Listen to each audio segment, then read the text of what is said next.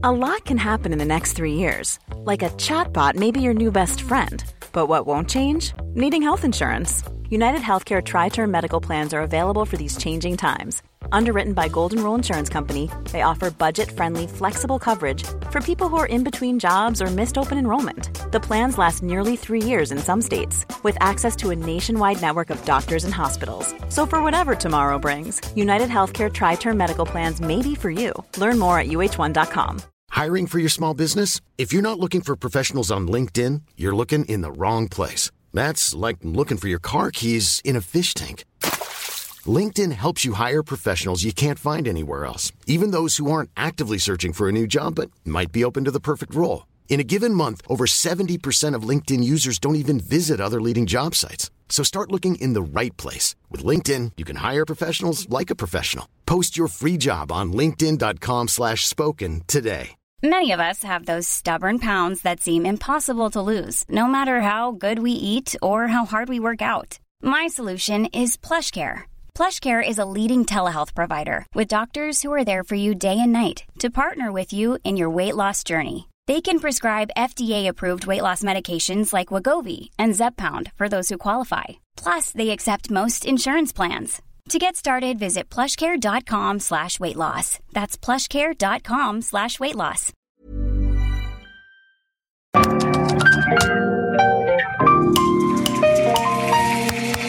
Bienvenidos a Seisanacola, el podcast que amplifica la conversación sobre la cultura de diseño y las industrias creativas a través de sus protagonistas. Soy Jorge Diego Etienne y quiero compartir contigo mi pasión por el diseño con los temas más relevantes en la actualidad y analizando objetos que han hecho historia o están marcando tendencia. Bienvenidos. En el episodio de hoy tenemos a Rodrigo Fernández como invitado. Rodrigo es diseñador industrial y cofundador y director de Diez Company, un minorista y mayorista de iluminación líder en México, con más de quince años de experiencia en el tema de iluminación. Rodrigo ha creado iniciativas dedicadas al diseño y la luz como The Light Report y Mesón Diez Company. Y en esta conversación nos comparte su pasión por la iluminación y su interesante y rápido ascenso para convertirse en una de las figuras más activas en este tema. Acompáñanos. Vitra, ahora en I H O Espacios. Durante décadas, la empresa suiza Vitra ha estudiado cómo los interiores pueden servir mejor a sus usuarios.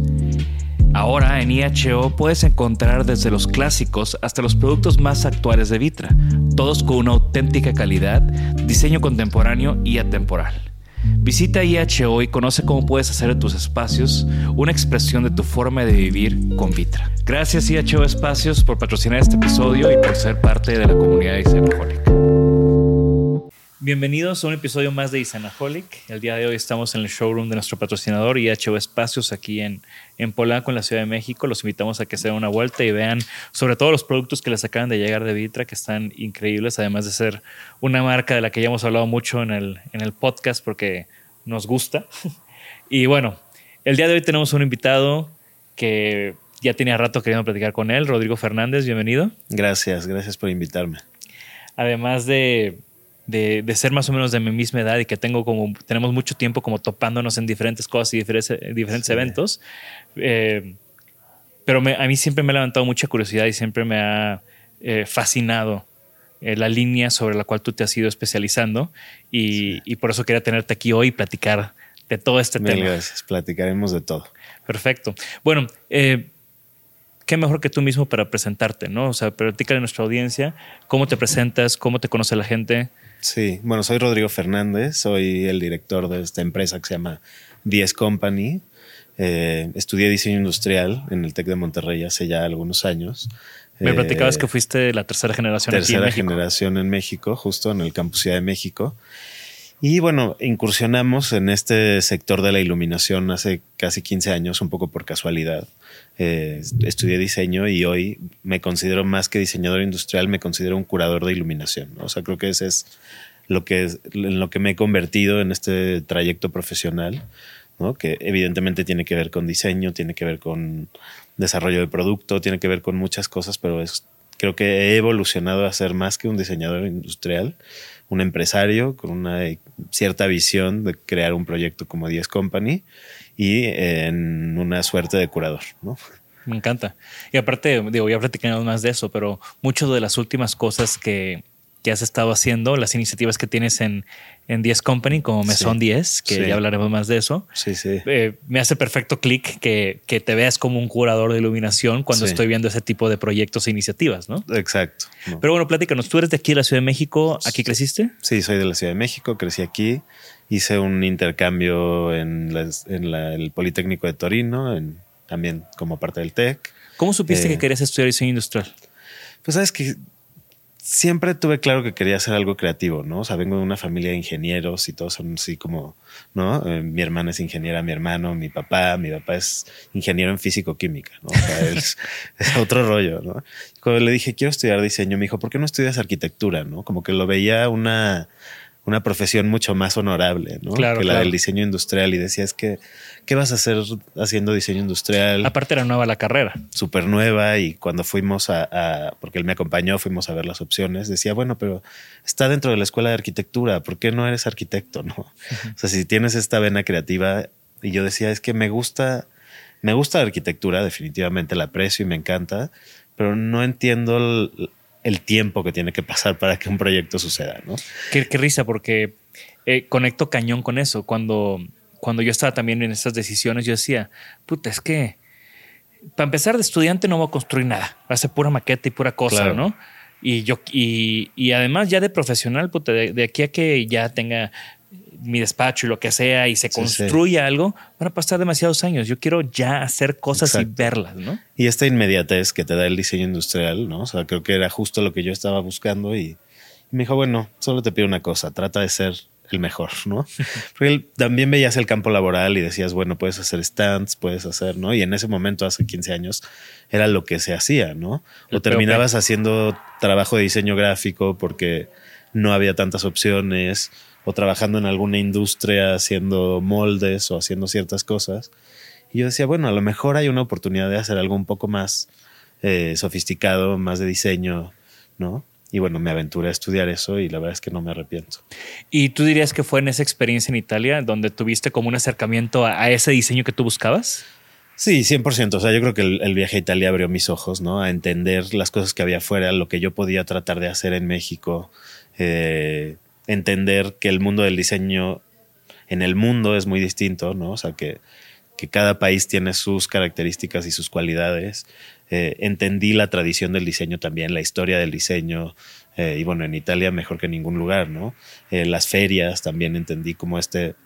que existía gente que vivía del diseño, ¿no? O sea, que yo decía, bueno, ¿se puede vivir bien del diseño? Digo, sí, ¿no? Y hay empresas haciendo innovación y hay empresas haciendo desarrollo de producto increíble y hay gente que está gastando en esto, ¿no?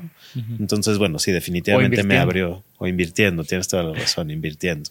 Eh, hay alguien pagando por diseño, ¿no? Claro.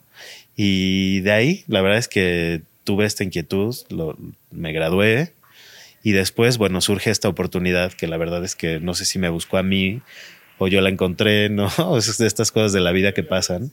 Eh, empecé a dar clases en centro a través de, de una maestra que fue mi maestra en, en el TEC. Y empecé a dar clases porque en realidad regresé de Italia y tenía como muy pocas opciones, ¿no? Y o no, no tenía claro lo que quería hacer. Entonces empecé dando clases de metodologías para el diseño y de diseño de mobiliario. Y yo toda la vida o todo el, toda mi carrera pensé que iba a diseñar mobiliario, ¿no? Cuando saliera. Y que a lo mejor trabajaría para alguna grande firma y cobraría royalties, ¿no? Como, los, como el deseo de cualquier pues es que diseñador. Ven, venías ¿no? de Italia, ¿no? Entonces. Claro. Y yo decía, bueno, este debe de ser el camino. Y a partir de esta experiencia de dar clases en centro, conocí a la que hoy es mi socia, que es Gina Díez Barroso. Y ella en ese momento estaba... Eh, intentando, creando una empresa de fabricación de luminarias para el mercado americano, ¿no? Tenía esta, esta idea, había otra socia eh, y había esta oportunidad que no tenía yo muy claro cómo, cómo lo querían desarrollar. No había un diseñador dentro del proyecto. Eh, tenían algunos diseños, pero no estaba muy, muy bien armado. Y pues al ver que no tenía otra, otras, otras opciones, dije, bueno, voy a entrar a ver qué, qué pasa, ¿no? Y yo creo que el destino tiene muy claro lo que es para ti. Eh, y entré y, bueno, se, se empezó a desarrollar este, este proyecto. eh, que en su momento se llamaba Diez, tenía otra imagen gráfica. Eh, cuando yo entré, bueno, empecé a hacer ciertos cambios, a proponer, a decir, pues hay que tener toda la documentación técnica, hay que hacer, ¿no?, dibujos de fabricación, hacer todas estas cosas que intentaran o que, que lográramos profesionalizar este proyecto, ¿no?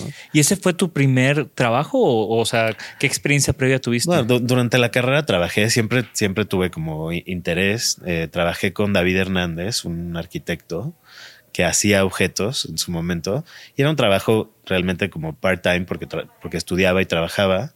Eh, también trabajé con, con esta maestra con la que... Con la que que me recomendó en Centro, y hacía ciertos proyectos, ¿no? Y después yo me inventaba mis propios proyectos o buscaba con familiares, ¿no? Uh-huh. Pero fue todo tan rápido y tan reciente, justo después de graduarme, que, que esta era la alternativa que en ese momento había y la tomé. Y descubrí que pude también proponer y hacer que creyeran en lo que yo estaba diciendo, ¿no? Uh-huh. Porque a lo mejor tenía un poco más conocimiento o porque confiaron en mí, ¿no? Por lo que sea. Y el proyecto de Diez inicialmente estaba enfocado en fabricar en México para exportar, ¿no? Uh-huh. Eh, ese era el objetivo, que fuera una empresa de exportación. Teníamos un cliente en Estados Unidos que tenía treinta tiendas y firmamos un contrato con ellos justo como a los dos meses de que yo empecé para abastecerlos todos sus showrooms en cinco meses. Y era una cantidad de producto y había cosas que ni siquiera estaban resueltas. Nos enfrentábamos a una categoría que tiene eh, muchas certificaciones, que tú lo sabes, sí, ¿no? O sea, cuando piensas en hacer luminarias, no piensas en lo que implica todo este uh-huh. tema de seguridad, ¿no? Y evidentemente, si lo hubiéramos analizado, quizás no lo hubiéramos hecho, pero bueno, nos metimos a entender el U L y N O M y todas estas certificaciones que hay en el mundo. Y lo logramos, ¿no? Y la verdad es que fue un proyecto exitoso en su momento. Eh, sí logramos hacer las treinta tiendas. Y de ahí empezamos, bueno, a tener órdenes y a tener ciertos eh, desafíos logísticos y desafíos de producción en un país como este, muy complicado. Eh, ¿Y tu, porque... ro- tu rol en ese inicio?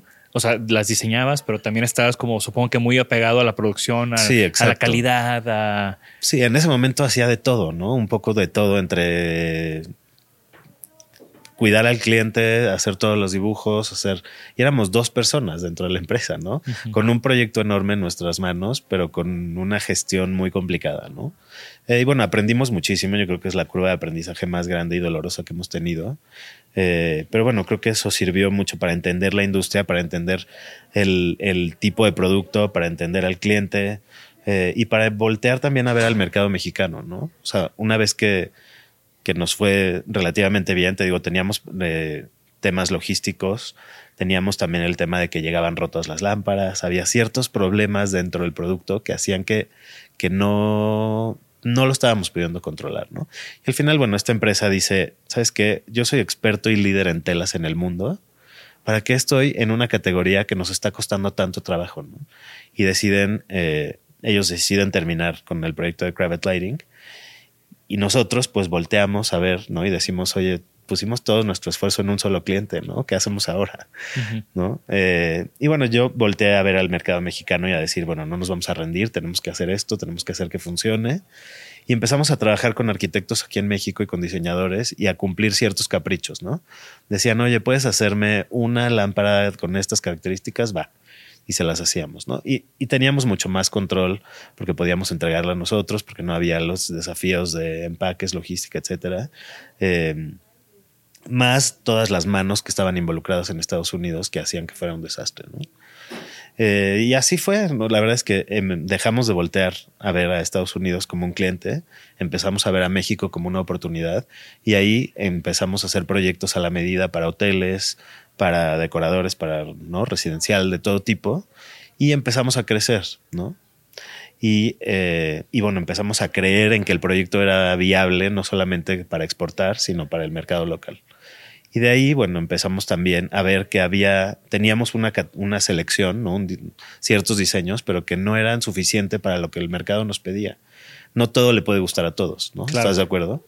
Entonces, de ahí fue que Eh, un poco recordando este viaje a Italia y recordando todas las marcas que había visto y todas las cosas que había conocido, Dije, bueno, si ya tenemos al cliente, si el cliente ya nos conoce como un destino de iluminación, si ya saben que somos esta empresa que puede resolver, dar soporte, que da buen servicio, que no, ya tenemos esa parte que es súper importante.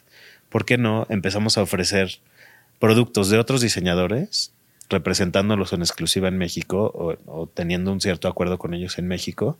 Y así ampliamos nuestra oferta y subimos nuestros números, ¿no? Porque pues al final del día uh-huh. todos los proyectos son para vender, ¿no? Y para vender más cada vez. Y así fue. Eh, y recuerdo que la primer marca con la que hablé fue Bochi, que además yo lo tenía muy clavado en mi, en mi cabeza, este objeto, ¿no? Hablé con ellos. A la semana yo ya tenía muestras, ya teníamos, eh, habíamos empezado a trabajar con ellos, empezamos a ofrecerlo, a exhibirlo. Y de ahí fue que poco a poco se empezó a hacer esta curaduría de la que te hablo, de ir y viajar y buscar esas empresas con las que nos identificábamos o con la que yo decía, ellos coinciden en ciertas cosas de diseño conmigo, o me parece interesante apoyar a esta empresa chiquita que hace vidrio, y me identificaba con ellos, ¿no? También claro. de decir, ellos están en el mismo proceso en el que yo ya estuve, uh-huh. voy a hacer que su producto también sea exitoso en otras partes. Aparte, qué deleite, ¿no? O sea, sí, sí, digo, sí. creo que viajar, conocer, ir a ferias, platicar con la gente detrás de las cosas, conocer sí. los proyectos más allá de la foto en la revista, es algo que se disfruta bastante. Muchísimo. Todos dicen que tengo un trabajo increíble y digo, sí, es increíble algunas veces. No siempre. Cuando tienes que ver números y cuando tienes que ver ciertas cosas no lo es. Pero sí, ¿no? Me ha dado muchas oportunidades para conocer a gente increíble, para conocer procesos de fabricación, fábricas en todo el mundo, eh, para entender mucho más sobre el tema de la iluminación.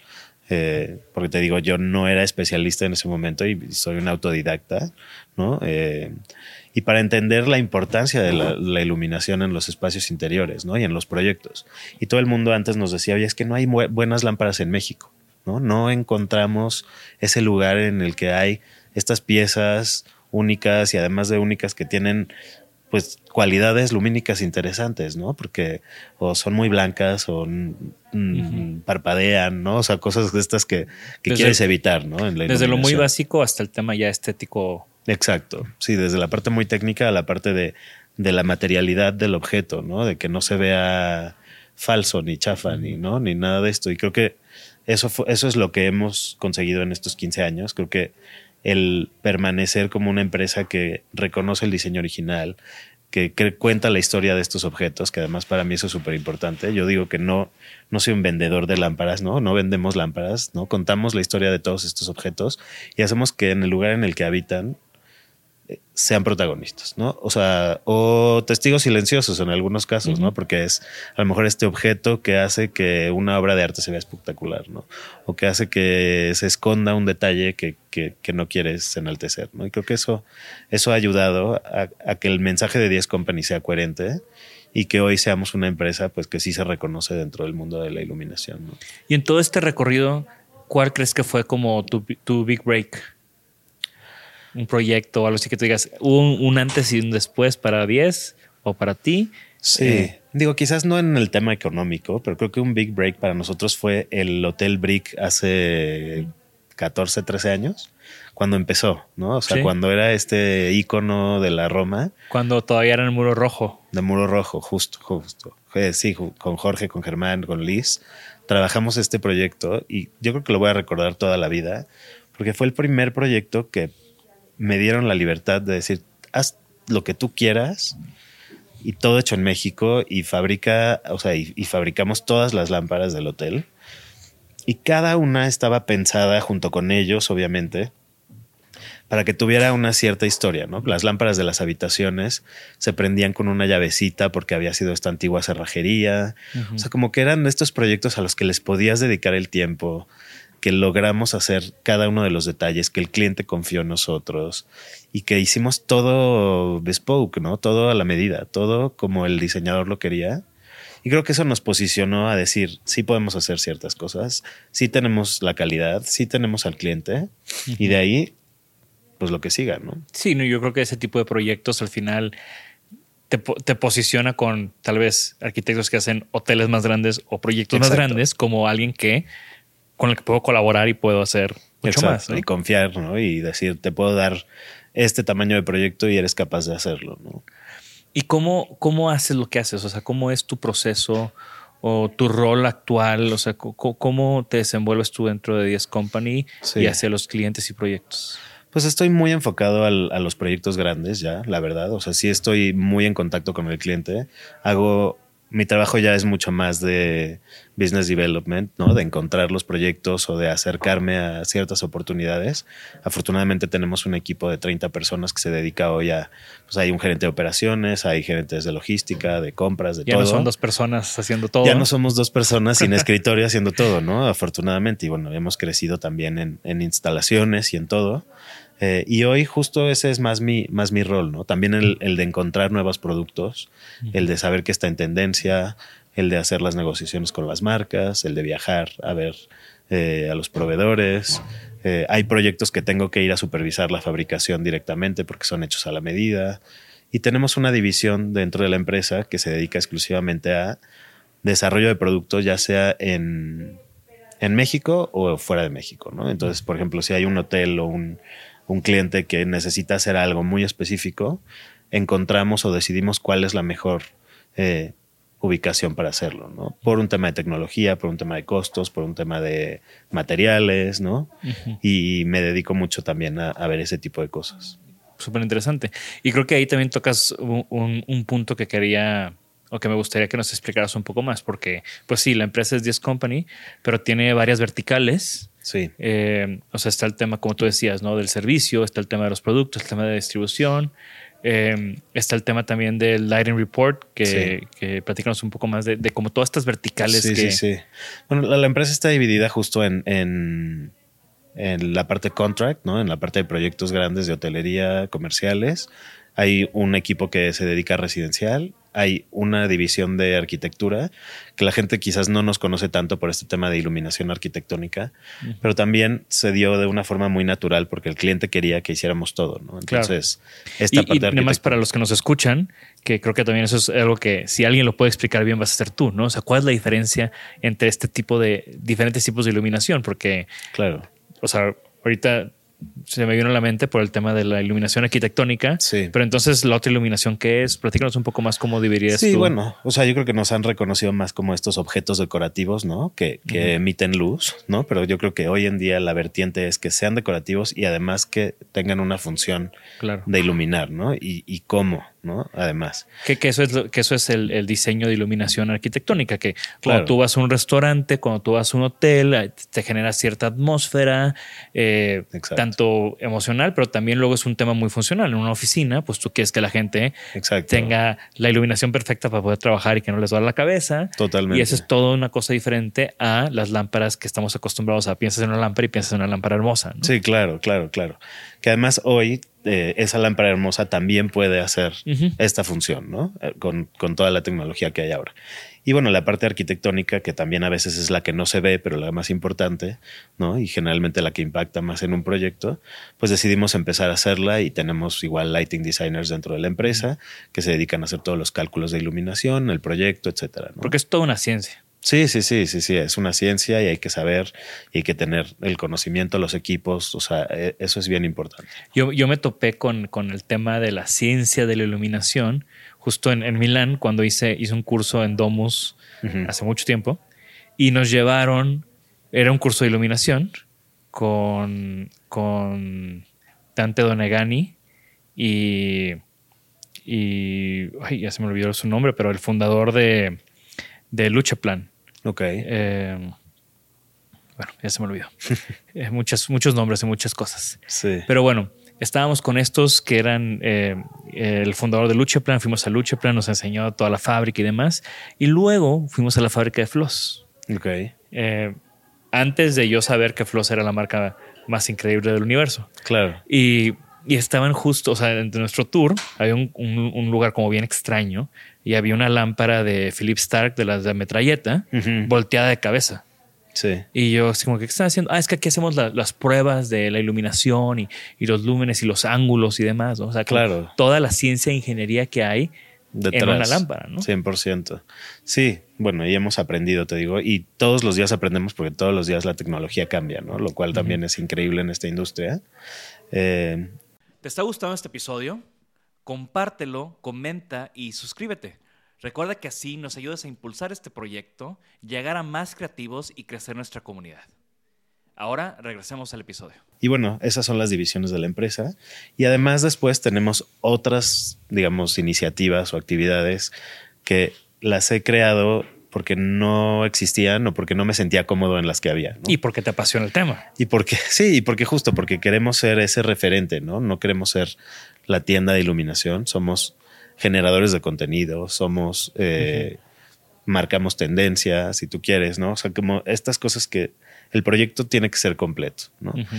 Y eh, me hablaban y me decían, oye, ¿por qué no te anuncias en esta revista o en esta otra? O ¿por qué no...? Y decía, es que no me siento cómodo en ninguna de estas publicaciones porque no son de iluminación, ¿no? Entiendo que hay de decoración y hay muchas que están enfocadas a muebles o a telas o a, ¿no? Hay esas categorías están cubiertas. Pero la parte de iluminación, al menos en México, no estaba cubierta con un medio que se dedicara a hablar de luz, ¿no? Y entonces creé esta revista, es una revista digital, eh, y además es un blog que se llama The Light Report. Y eh, hacemos una nota diaria sobre, evidentemente, sobre producto, pero también sobre personajes importantes, sobre eventos, sobre ferias, sobre dónde estudiar iluminación, sobre cosas que tienen que ver con este mundo y que sean de una fácil lectura, ¿no? Uh-huh. Se llama The Light Report porque es luz, pero también porque es light, ¿no? Es ligero. Uh-huh. Entonces queremos que sea esta versión ligera que cualquiera pueda entender, que el, que el, que el lector no tarde veinte minutos en leernos, que nos lea rápido y que se quede con algo, ¿no? Es increíble. Lo vamos a poner aquí en los, en los show notes, sí, para que la gente también lo empiece a seguir, porque yo lo sigo y, y me gusta, me gusta bastante y, y empato también con eso, ¿no? O sea, cuando, cuando empecé a Seisanacola hace muchísimos años, pues también decía eso. O sea, quiero que sea algo ligero, concreto, eh, fácil de entender, porque luego... Sí. A veces pecamos mucho de entre diseñadores de querer elevar mucho la conversación, ¿no? Exacto. Y, y, no es necesario. Y alienamos gente. Exacto. Y es eso, ¿no? También es para todos. O sea, que el que sabe mucho, el que no sabe nada, lo entienda. Porque al final la luz eh, nos, nos, nos toca a todos. Sí, y nos, nos une a todos. todos. Sí, cien por ciento. Y bueno, eso es esta inquietud, ¿no? Y después está la otra inquietud del tema de las ferias, ¿no? O el tema de los eventos. Ajá. Que yo decía, bueno... Hay ferias de iluminación, sí, ¿no? Hay algunas, pero están enfocadas justamente en eso que no soy, ¿no? O en eso que Diez no es. Y por eso creamos el proyecto que se llama Mesón Diez, uh-huh. que seguramente has, bueno, has estado ahí, ¿no? Sí. Eh, y, y has escuchado hablar de él. Y justamente es esta iniciativa, es una iniciativa efímera, es temporal, dedicada justamente a la iluminación y a que sea el gran evento de la iluminación, ¿no? Uh-huh. Puedes ir a una feria, pero no, se, no sentía que fuera la forma clara de exponer el producto que hacemos ni el impacto que tiene lo que nosotros podemos hacer en un espacio, ¿no? Uh-huh. Y fue por eso que eh, inicié en dos mil dieciocho este proyecto y la idea es tomar un espacio de la Ciudad de México poco conocido o de difícil acceso eh, y que además sea como un proyecto de transformación del espacio a través del color, a través de y a través de la luz, ¿no? Uh-huh. Eh, tenemos como... Hemos tenido el apoyo de algunas empresas. Comex ha sido fundamental, ¿no? Porque nos ha ayudado a transformar estos espacios. Eh, y bueno, en dos mil dieciocho fue una versión pequeña en una casa de la Colonia Roma. Después nos mudamos a la Colonia Juárez, a un edificio de cinco pisos, que fue bastante ambicioso. Eh, el edificio Alicia en Ma- Abre y Marsella, que fue fantástico también. Y después ahora estamos en una nueva locación en la Colonia Escandón. Y además me gusta mucho que nos hemos mudado de colonias poco conocidas por diseño, ¿no? Claro. O sea, es, es empezar a hablar de, de ciudad y empezar a hablar de lo que puede generar un proyecto como este en una colonia en la que generalmente no hay diseño, ¿no? Uh-huh. Sí, aparte me encanta porque creo que al final estás generando unas experiencias increíbles a través de la iluminación, sí. y, y justamente estás como detonando esa conversación de cómo la iluminación genera momentos, genera experiencias. No es nada claro. más para que, para que no me caiga porque está oscuro. Sí, exacto. Y donde además la luz es el protagonista, ¿no? No es esta casa donde todo está amueblado, donde todo sí. está hecho. Nada, al contrario. Es todo imperfecto. Claro. Pero lo único perfecto es el objeto de iluminación. Y ¿no? se convierte como en estas instalaciones casi artísticas que sí. también... digo, para todos los que nos escuchan, cuando vean que hay un me, que está Mesón diez, vayan, porque claro, realmente sí es una experiencia súper padre y, claro, y casi artística las instalaciones. ¿Quién las diseña? Sí, yo. yo. Y la verdad es que este es el momento del año en el que me siento más creativo, ¿no? Ajá. Te digo, ya soy este... Veo más números y veo cosas, claro, ¿no? Más, me, mucho más aburridas, pero es ese momento en el que puedo ser yo y, y disfrutarlo y tener este momento creativo. Eh, este año hicimos un par de colaboraciones muy padres con una empresa de telas que se llama Clark and Clark, con Artel, que nos ayudó con ciertos tapices que elegimos, y entonces fue crear, y bueno, con cómics obviamente, y crear estas especies de viñetas, ¿no? Como pequeños momentos dentro de la casa y tratar de imaginar qué hubiera pasado en esta casa hace cien años, ¿no? Uh-huh. Eh, es un recorrido súper bonito. La arquitectura es increíble, es decadente, es histórica. Y creo que este contraste que hay entre el objeto perfecto y la tecnología con esta decadencia de, de la colonia Escandón y de esta casa en particular es, es muy interesante. ¿Se tiene que hacer reservación o la gente nada más pasa? Sí, ¿o? Pueden escribir un correo eh, y hacer una cita. Eh, estuvimos abiertos al público un tiempo y ahora es más, más con cita, ¿no? Y algo interesante de esta edición es que también incluimos el componente del control, el control de iluminación, que para mí hoy en día es fundamental y lo vamos a ver de aquí en adelante. Eh, lo hicimos con una empresa que se llama, bueno, con un sistema que se llama Casambi.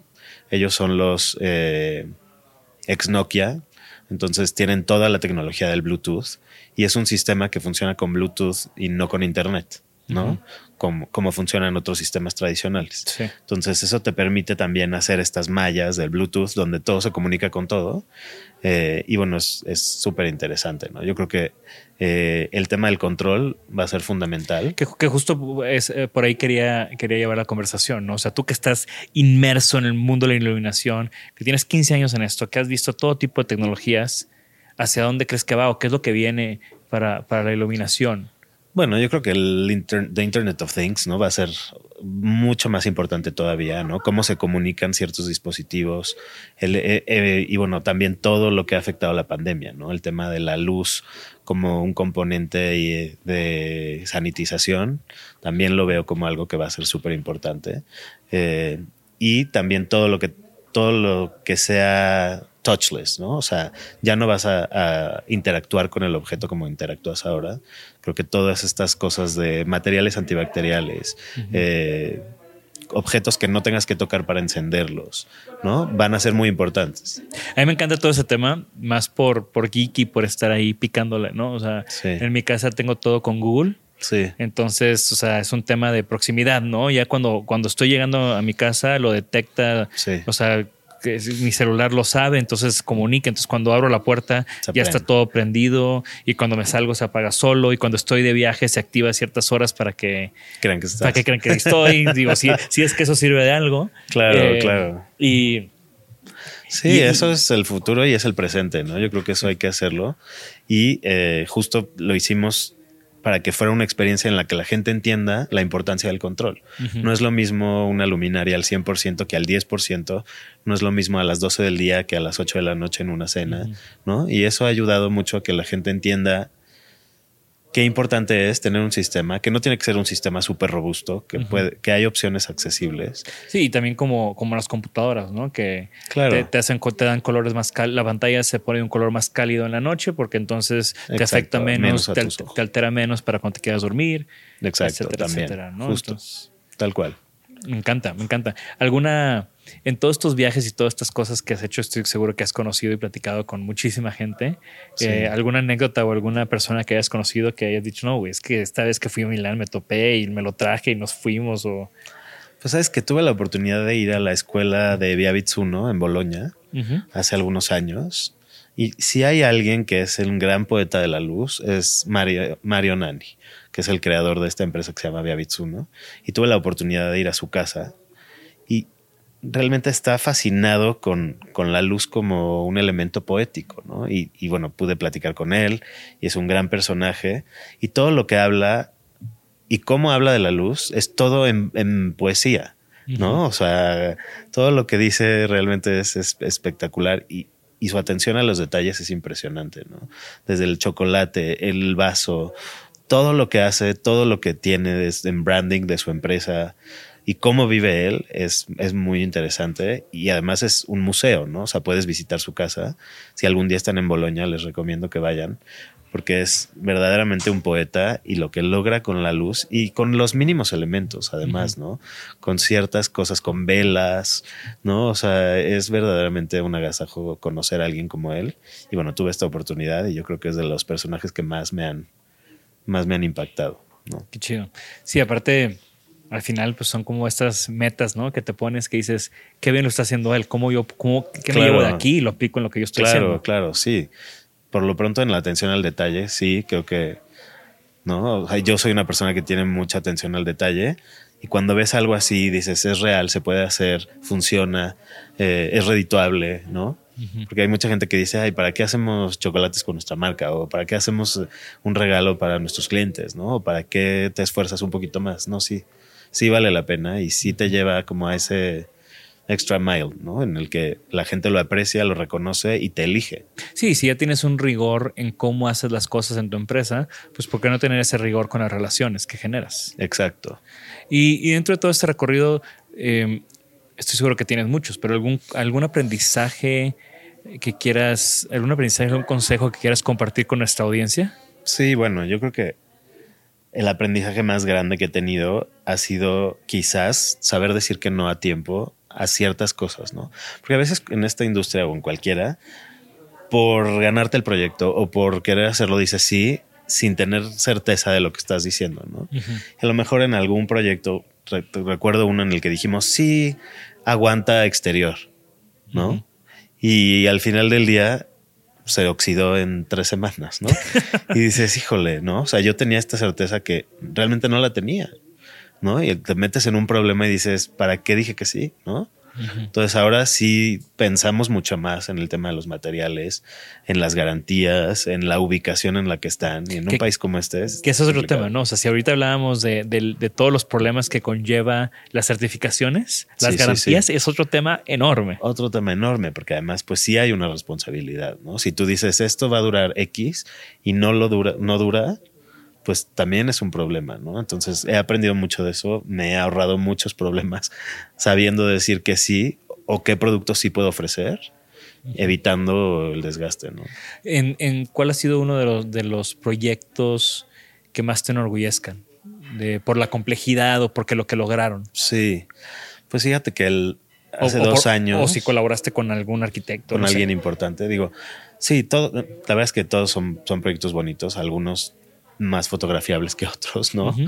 Eh, yo creo que el proyecto más importante que hemos hecho por el tamaño y por, por todo es el Sofitel de la Ciudad de México que hicimos hace dos años, en el que pudimos hacer toda la iluminación del proyecto eh, decorativa, toda la iluminación decorativa.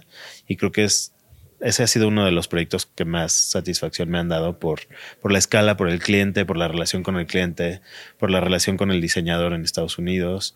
Y se han vuelto familia, ¿no? Y eso creo que también hace que el proyecto sea mucho más valioso, ¿no?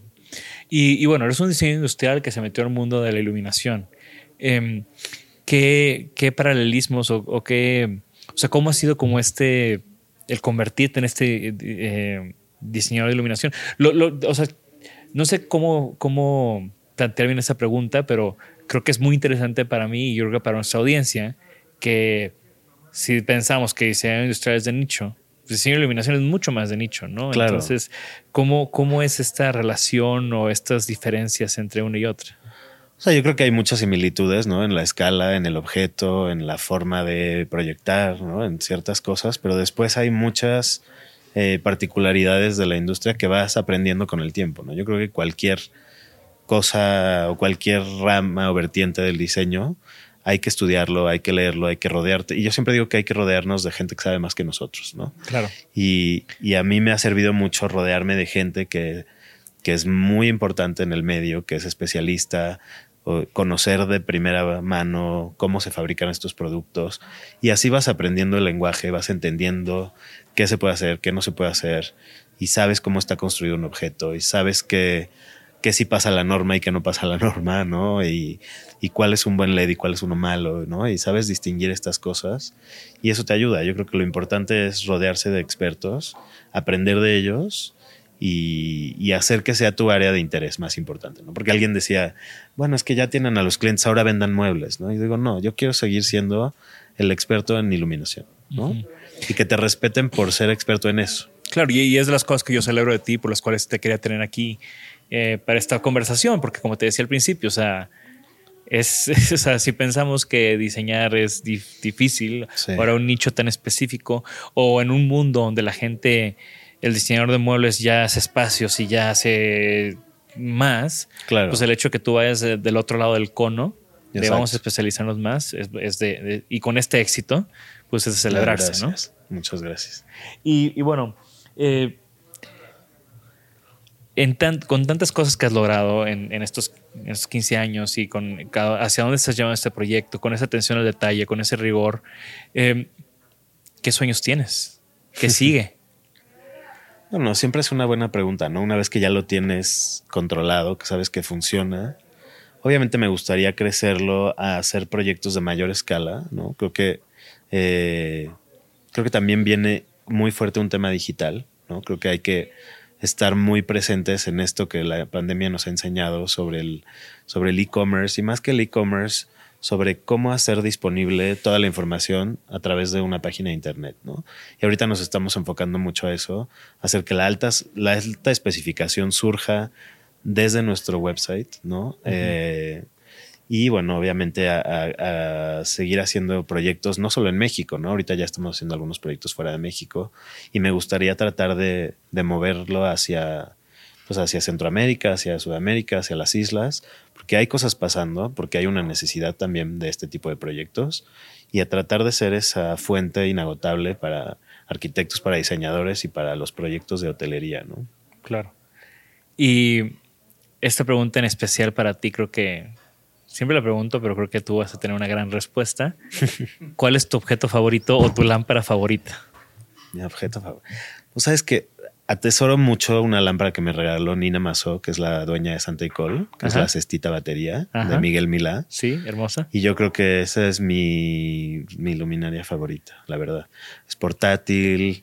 Me ha acompañado en momentos importantes, en cenas, en reuniones con amigos, con gente que quiero. Entonces, sí, yo creo que eso. Qué chido. Y que eso me, me sorprende que la hayas dicho así de volada, ¿no? Yo ahorita siempre que hago esa pregunta me pongo a pensar yo, ¿no? Puta, mi, sí, mi luminaria sí, sí. favorita. Que tengo, que no tengo, ¿eh? Porque también claro. me encantaría tener mil piezas que, que, que ahorita no tengo. Claro. Pero es todo un tema, ¿no? Sí.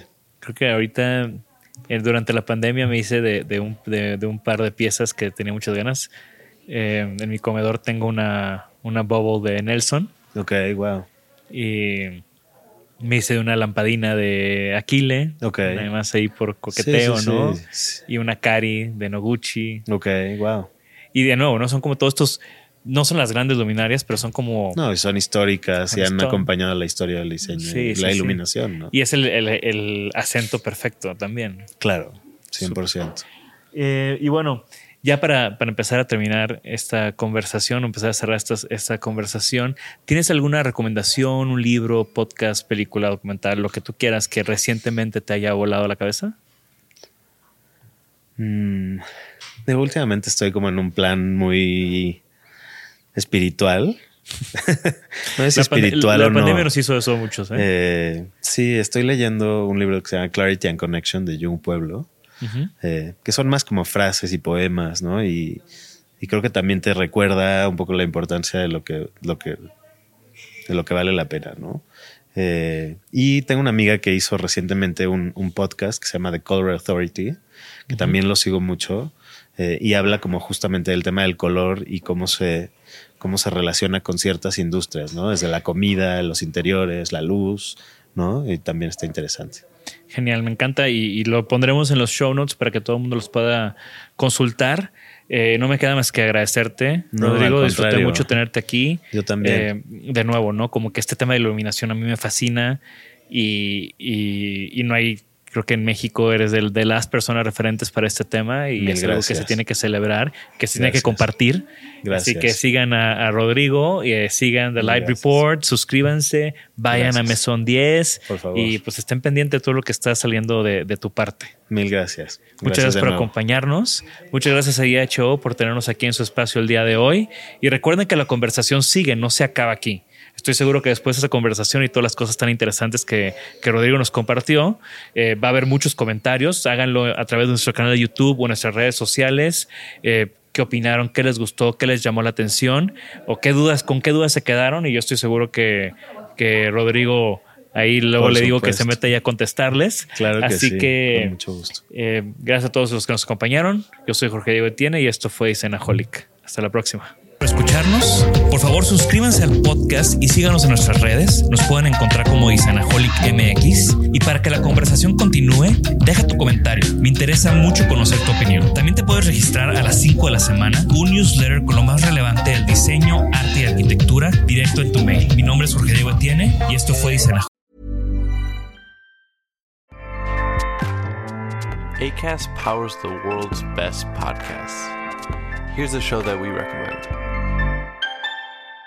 The Real Housewives is a guilty pleasure for most. But if you're looking to not feel guilty about that pleasure, tune in to Everything Iconic with me, Danny Pellegrino, where I break down all the messy moments and behind-the-scenes antics of Bravo's popular franchise. And on Everything Iconic, I also interview celebrity guests like Kelly Ripa, Keke Palmer, Drew Barrymore, Cameron Diaz, and more about their guilty pleasures, their past work, and so much more. So if you're pop culture obsessed and find yourself watching way too much reality T V like me, tune in to Everything Iconic with Danny Pellegrino, wherever you listen to podcasts. Acast helps creators launch, grow, and monetize their podcasts everywhere. Acast dot com